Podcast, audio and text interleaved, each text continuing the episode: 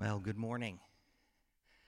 Glad you could all join us today. There's Pastor David and Justin here with me in our sanctuary. I'm looking forward to the, the day when we get together again together and worship together and hear the Word of God together. Um, but in the meantime, I'm glad that you're able to join us, and uh, I have the privilege this morning of sharing God's Word. And uh, so I want to thank you for the privilege that you've given us to speak into your lives um, online. Um, I really want to thank everybody uh, who's been continuing to give. Um, I know the times are challenging. I know there's uncertainty, and sometimes in businesses and in job situations and in life situations. Uh, um, but you've been consistent. Solid Rock family, you've been consistent, and I want to thank you and uh, just share my appreciation with everyone that has continued to give. It's just been a blessing. Um, expenses don't stop. Maybe they've lowered because we don't not meeting together, but they don't stop. And uh, I want to thank you for continuing to give. Um, thank you, Justin, for those announcements that you gave. And uh, we're going to just dig right into the Word of God this morning.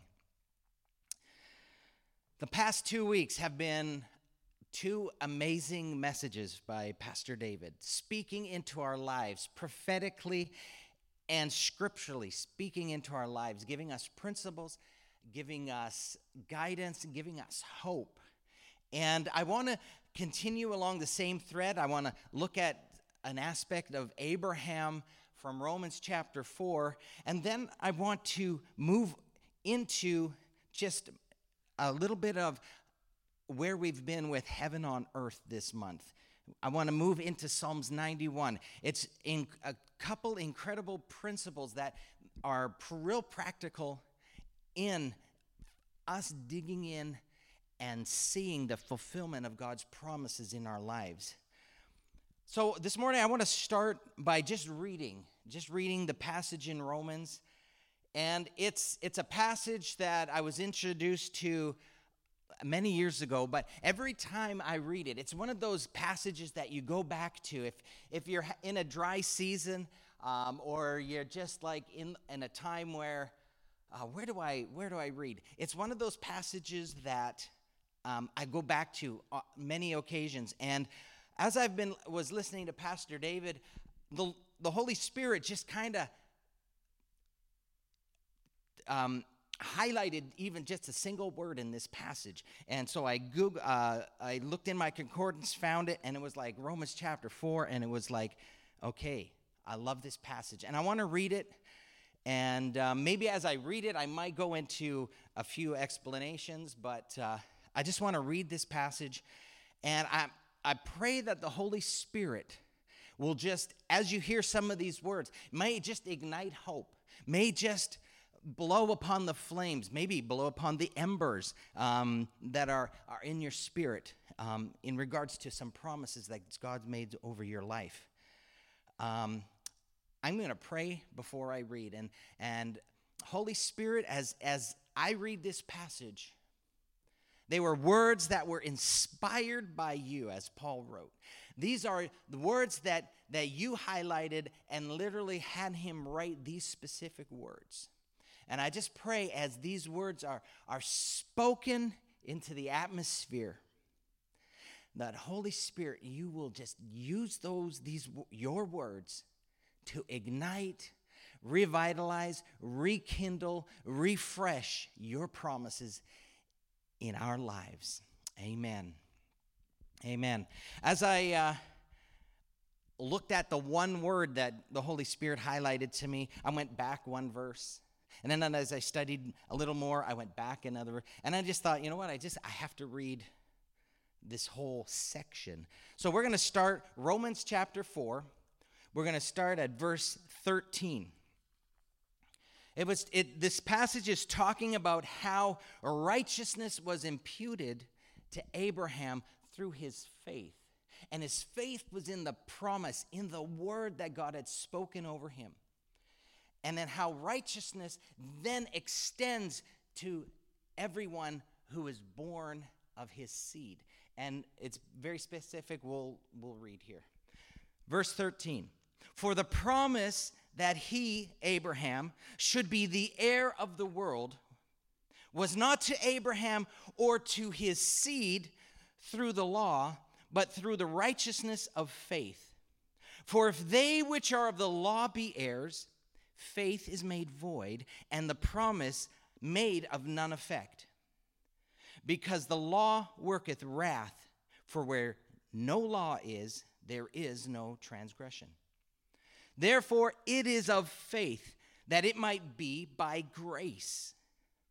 To the end, the promise might be sure to all the seed. That's every one of us. And it'll specify. The Bible is amazing at interpreting itself, so we'll just actually just keep reading.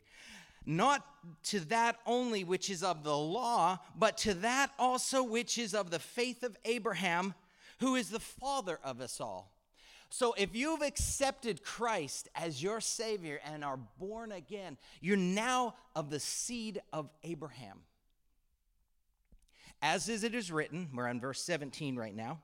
I have made thee a father of many nations. And this was spoken before him whom he believed. So, before the person that Abraham literally believed, and then it interprets itself, even God, who quickeneth the dead and calleth those things which be not as though they were. If there's an area in, um, I'm going to just start talking. I, I can't get, uh, we're going to continue reading. Uh, this is an amazing phrase. God who quickens the dead.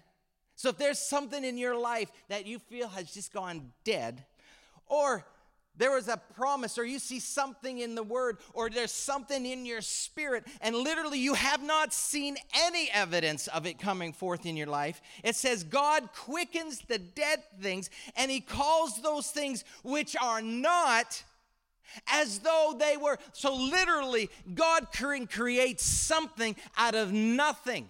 If nothing seems to be working in your life, God, at the snap, or even faster than the snap of the finger, can make it alive, make it appear, and make things start happening. So, never give up. Maybe in your financial world, nothing is adding up, nothing's making sense, and nothing's going anywhere. God, at the snap of a finger, can bring a person, bring a project, bring a job, can just out of nothing create something. Maybe in your health, you're seeing no advancements, no, no um, recovery. Maybe things are literally going downhill. God, at the snap quicker than a snap of the finger, can bring health, bring wholeness, bring healing. Because God can bring something out of nothing. So never give up, never lose hope. And literally, it says, in a minute, I'll get to it. It says, against all odds, against hope. Abraham took hope in what he believed God. He literally, out of hope, he hoped in what God had spoken. Let's continue, or else I'm going to not get to my practical points that I really want to get to. Who God who quickens the dead, verse 17, and calleth those things which be not as though they were. Listen to this Abraham, who against hope believed in hope. He took the words, So shall thy seed be. He took those words, and nothing was happening. Everything literally was dead. And he took those words, and it says he believed in the hope of those words. Even though there was no hope naturally, he took what God said and he believed in hope that he might be the father of many nations. Here, listen to this phrase according to that which was spoken. He took what God had spoken and he came into agreement with it, even though there didn't seem to be any way. As I read that verse, according to that which was spoken, Another person came to my mind Mary. She was not married. married. Mary was not married. And an angel appeared and said, You're going to be the mother of the Messiah. And she said, How can this be? And the angel spoke these words. I had it a little later in my message, but I want to read these words.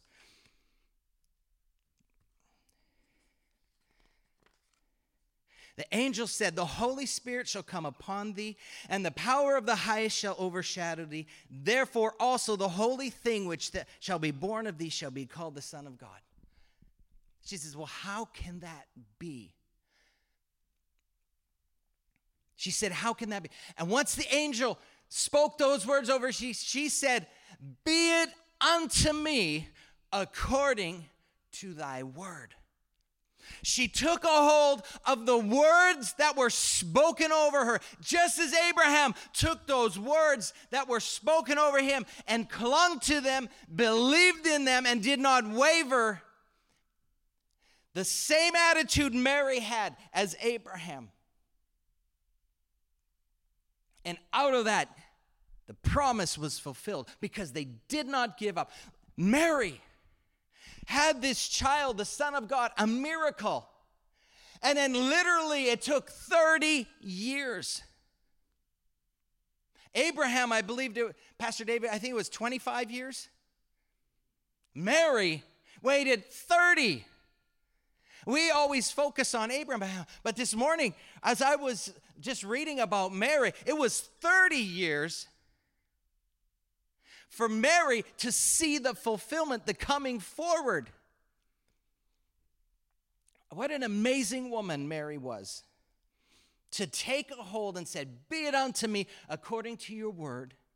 Within the next year, she has a beautiful child, several prophetic words spoken over that child, Jesus Christ. And literally, it was 30 years before she saw the fulfillment. I don't know what she was thinking those 30 years, but the, the Bible is silent on many of those years. But I can imagine Mary wondering okay, when is the time going to be? He's 10. I don't see anything really happening. 20. Okay, he's a young man. Uh, he's following in his, his, his father's footsteps of carpentry. 25 years. Okay, Lord, what's going on? 30 years. And then a marriage. They run out of wine. And Mary says, Whatever he says to you, can you imagine 30 years in the waiting? Sarah, 25 years. Decades. One, one translation says decades of barrenness.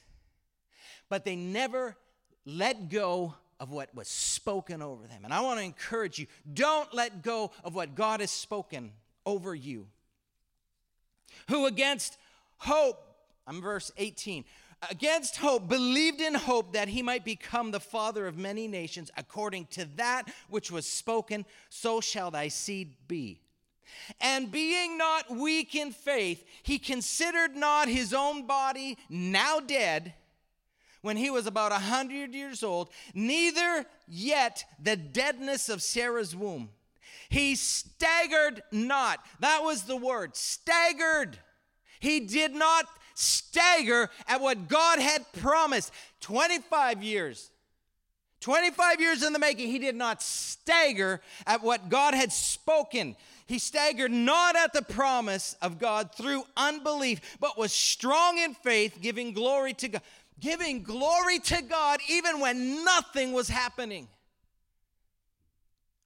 Even when the deadness continued, he gave glory to God. His life honoring God, giving glory to God, even when it seemed like the promise would never happen, when nothing seemed to be moving forward, he was able to give glory to God and being fully persuaded. I, I love going back to this passage because listen to these phrases. Against hope, he believed in hope. Without becoming weak in faith, he kept moving and giving glory to God. He did not waver, he staggered not in his belief, being fully persuaded. that he, God, who had promised, was able to perform. If there is a dream that has been deposited by the Holy Spirit in your heart and you've seen nothing happening, if there's been prophetic words spoken over you and you just feel that there's no way it's ever going to happen or come to pass, keep believing. Keep pressing in. Keep pressing into what? Knowing God, seeking His face, sanctifying your life Continue moving forward in what you know. Your relationship becoming more and more like Christ, establishing the mind of Christ, renewing your mind, being sanctified and regenerated by the Holy Spirit. Move forward in that. And when the time is right, you will be ready. Don't wait to get ready when you finally see the dream happening or the promise being fulfilled, or it's going to be too late. Prepare yourself now. Move forward now in what you know. He was being fully persuaded, Abraham, that God, what God had promised, he was able also to perform. And therefore, it was imputed to him for righteousness. Thank you, Lord, for your word. Wow. It says, Abraham staggered not I've always been intrigued at that. So I looked it up in the green, of course. I looked it up in the concordance. Staggered means to be separated thoroughly. It's a Greek word that is diakrino. It means thoroughly separated. There's two aspects to being separated. First, he did not allow his mind to become separated from what God had spoken over him. He allowed nothing to get in the way. He, he messed up. We've listened to Pastor David for a couple weeks. He was not the perfect man. But it says he was fully persuaded. He was fully persuaded. He let nothing get in between what God had said and what was going through his thoughts. And there was all kinds of different thoughts going through his head. And I'm sure there's different thoughts that go through our minds. So he would not allow anything to separate him from the promise that God had spoken. The second aspect of the word separated means to literally to be at variance with yourself. What does that mean? There's one side of us.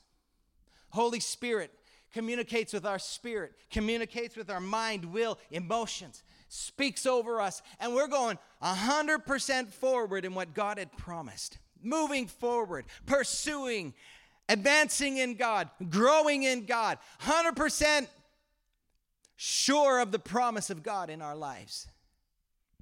Then there's another side that gets whispered to and says, I'm not good enough. I've got these weaknesses. They're going to catch up with me. I know they're going to catch up with. I've got this past. I've got this past that is going to catch up with me. And we're at variance. One moment, we're 100% moving forward towards the promise. The next, we're like almost depressed, thinking, there's no way this is going to happen. Everything is just dead.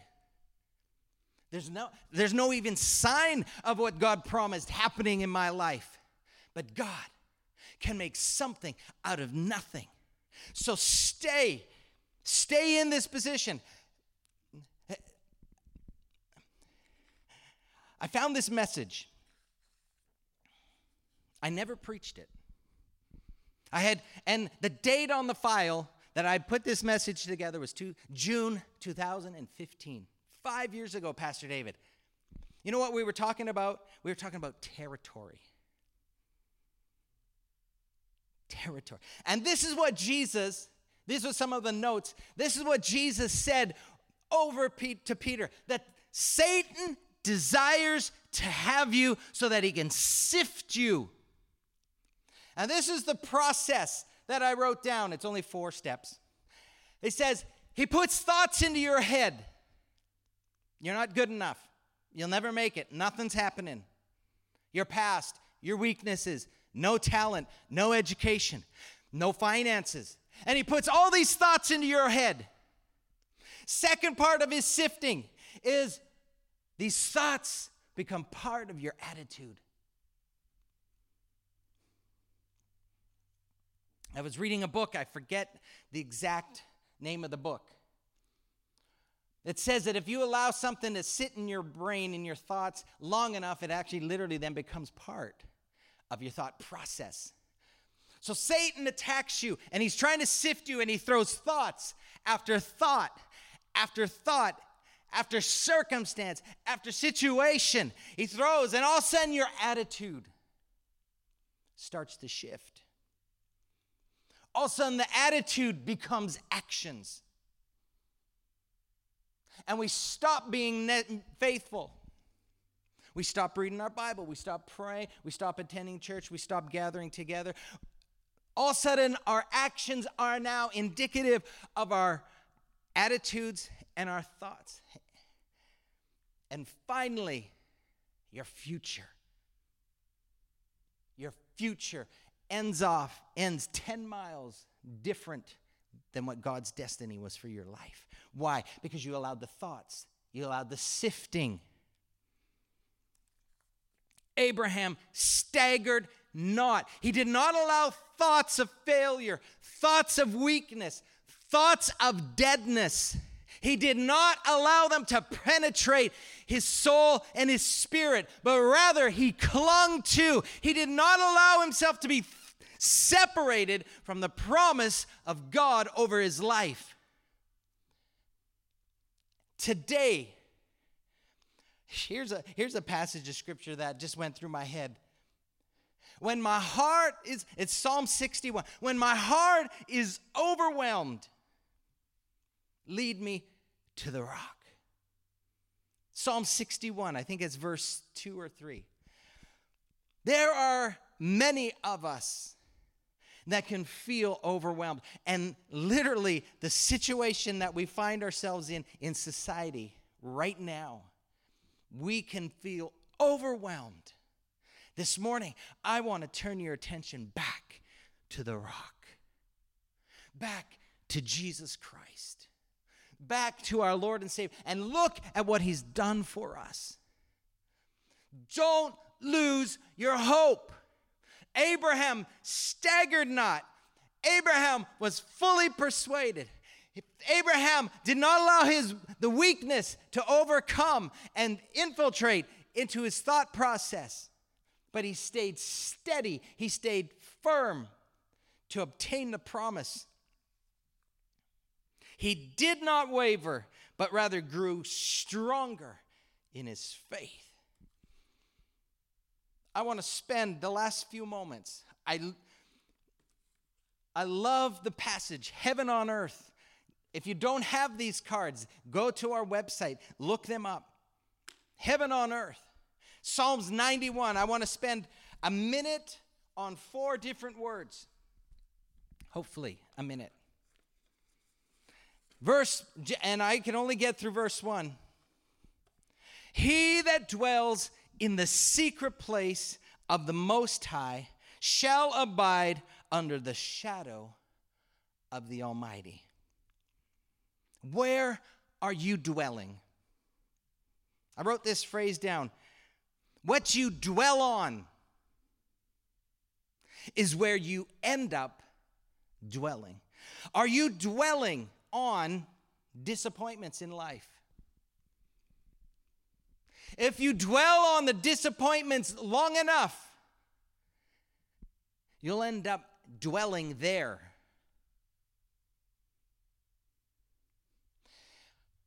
Do you dwell on perceived offenses? If you dwell on an offense long enough, next thing you know, you're living in the offense. If you dwell on the weaknesses, dwell on the failures, you begin living in the weaknesses and you begin living and dwelling in the failures. Are you dwelling on what God spoke? Are you dwelling on what God has spoken over your life? Are you dwelling on literally His words of life? Are you dwelling on what He has said about you? Literally, it says that when you are born again, you are born of the seed of God. Can you imagine if you thought about who God is? And literally, that you are born of the seed of God. And that as Christ is, so am I in this world. Can you imagine if we dwelt on what God has said about it? Look at the life of Christ and then say, Whoa, what Jesus did, He's given me the power and the authority to do and to walk in. Is that what you're dwelling on? Are you dwelling on what God has spoken over you, whether in a dream, in a vision, or in a prophetic word, in a dream that He's embedded into. Are you pursuing and dwelling on what God has spoken? Strengthening that, building that, because the longer you dwell on it, pretty soon that's where you are dwelling. The word dwell also does not just mean dipping my toe in a pool and say, hey, I went for a swim. You dip your pool, that's ah, too cold. You didn't go for a swim. That's not dwelling. Dwelling is not an overnight stay. Dwelling is not a two hour service and then nobody sees or hears of you for another month. That's not dwelling. Dwelling is jumping in, dwelling is staying, dwelling is making your home. Where are you making your home? What you dwell on, where your thought life is, that's what's going to become part of your life, and that's what you're going to dwell in. And that choice, listen, that choice is yours. You can take thoughts captive and you can reject certain thought patterns. You can resist certain thought processes. That choice is yours to resist it, to reject it, and then position yourself on dwelling on God's word and on what He's spoken about you. Your choice. He that dwells in the secret place. The word secret. If you go to your Strong's Concordance, H5643, it literally means a place that's hidden. Secret. And then it says, specially a veil. Can you imagine the connection? What's behind the veil? When David spoke, Psalms 91, what was behind the veil? The presence. If you dwell within the veil, it's not some you know what? If you have, I love walking in the morning, and when I walk in the morning, I talk and commune with God, and that becomes my secret place. That's His presence. Where do you encounter God's presence? If it's in your car on the way to work and you set aside that, that's that time for, for pursuing and communing with God, that's your secret place. It's the secret place is the place where you come into his presence. It's literally, specifically a veil. The word secret is the veil. Jesus Christ, when he, when, his, when he died on the cross, it says the veil was torn. The veil was torn. And now we all have open access through Jesus Christ to the throne, to the presence, anytime, anywhere you have access to the secret place. So if you dwell in the secret place of the Most High, you will abide. You will continue. You will tarry. You will literally dwell. You will live under the shadow of the Almighty. This this um, amazing. I want to close with this thought the shadow of the Almighty. It was the very words that the angel gave to Mary. It says, The Holy Ghost shall come upon you, the power of the highest shall overshadow you. I'm going to read these words directly out of the Greek concordance for what overshadowed. It means to throw a shadow upon, which is when Peter walked past people, his shadow. He overshadowed people. That's the same word. He overshadowed people and they were healed. The Mount of Configuration, to envelop in a shadow. There was a cloud that came and enveloped Jesus and the two patriarchs. It literally says a cloud came and enveloped, and the word is overshadowed them. And third, it, to overshadow. Listen to this. The, it comes from a vaporous cloud that casts a shadow. The word is transferred to a shining cloud Tran- Mount of Transfiguration, and enveloping persons with brightness. Now, listen, figuratively, it is of the Holy Spirit exerting his creative life, his vitality, his dynamics, his energy. It's literally the Holy Spirit cr- exerting his creative dynamics upon the womb of the Virgin Mary. It's a word which seems to have been drawn from the familiar Old Testament idea of a cloud as symbolizing, listen to this, the immediate presence and power of God. So if you dwell in the secret place of the Most High, you will literally dwell, you will abide, you will continue your life under the shadow of Almighty God. You will continue your life under the presence and His power. Literally, life transforming. His God's power. And literally, if you stay in that mindset, that attitude, those actions, the actions not of, not of the law, but of pursuing, the actions of pursuing, becoming more and more like Christ. You're not trying to be good enough to make something happen. You're not exerting your energies to try to make something happen. You're exerting your energies to become more and more like Christ. You're dwelling on Him, you become like Him. And as you do that, there will be a moment in time where God moves His hand create creatively in your life. His power will show up in your life and make things move, make things happen, make things alive. That's my prayer for you. Get heaven on earth cards. Start pouring through them. Make the declarations. Look at the promises. Institute the devotional aspect. Get it working in your life. Dwell on Him. Dwell on Christ. Dwell on our Lord and Savior, our Father. Dwell and commune with the Holy Spirit.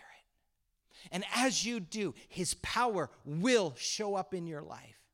His anointing will show up in your life. Why? Because the Bible says it. God's word says it. If you will dwell in His secret place, you will abide under the creative dynamics of God Himself. That's how Abraham, Abraham, 25 years, sometimes failures, sometimes mistakes, sometimes lying. Yet he did not let go. He dwelt on the promise. He took those words, he dwelt on them, he made them part of his life, and he would not allow any circumstance to separate him. Nothing separated him from the promise. How do you do that? You dwell in the secret place. You dwell on God's words. You dwell on his promises. You become more and more like Christ. You know, if you live in the doubts, in the weaknesses, and in the failures, it's literally you're in survival mode. Survival mode. If you dwell on the promises, you dwell on God's word, you actively take your life and become more and more like Christ. You live in the dynamic mode of his power and his anointing and you will overcome. You will be prosperous. You will um, attain the promises. You will live in, walk in the promises that God has for you and spoken over your life. Amen. Amen. I encourage you, go back a couple weeks, go online, go to our website. You can find the two past messages by Pastor David, just inspiring. Listen to them and then start instituting some practices in your life. Amen. I want to bless you. I want to say thank you for joining us. And I just want to take the, the blessing from Numbers chapter 6 and speak them over your life. The Lord bless you. The Lord keep you. The Lord make his face to shine upon you and be gracious unto you. The Lord lift up his countenance upon you and give you peace. Amen. God bless you. Have a great day.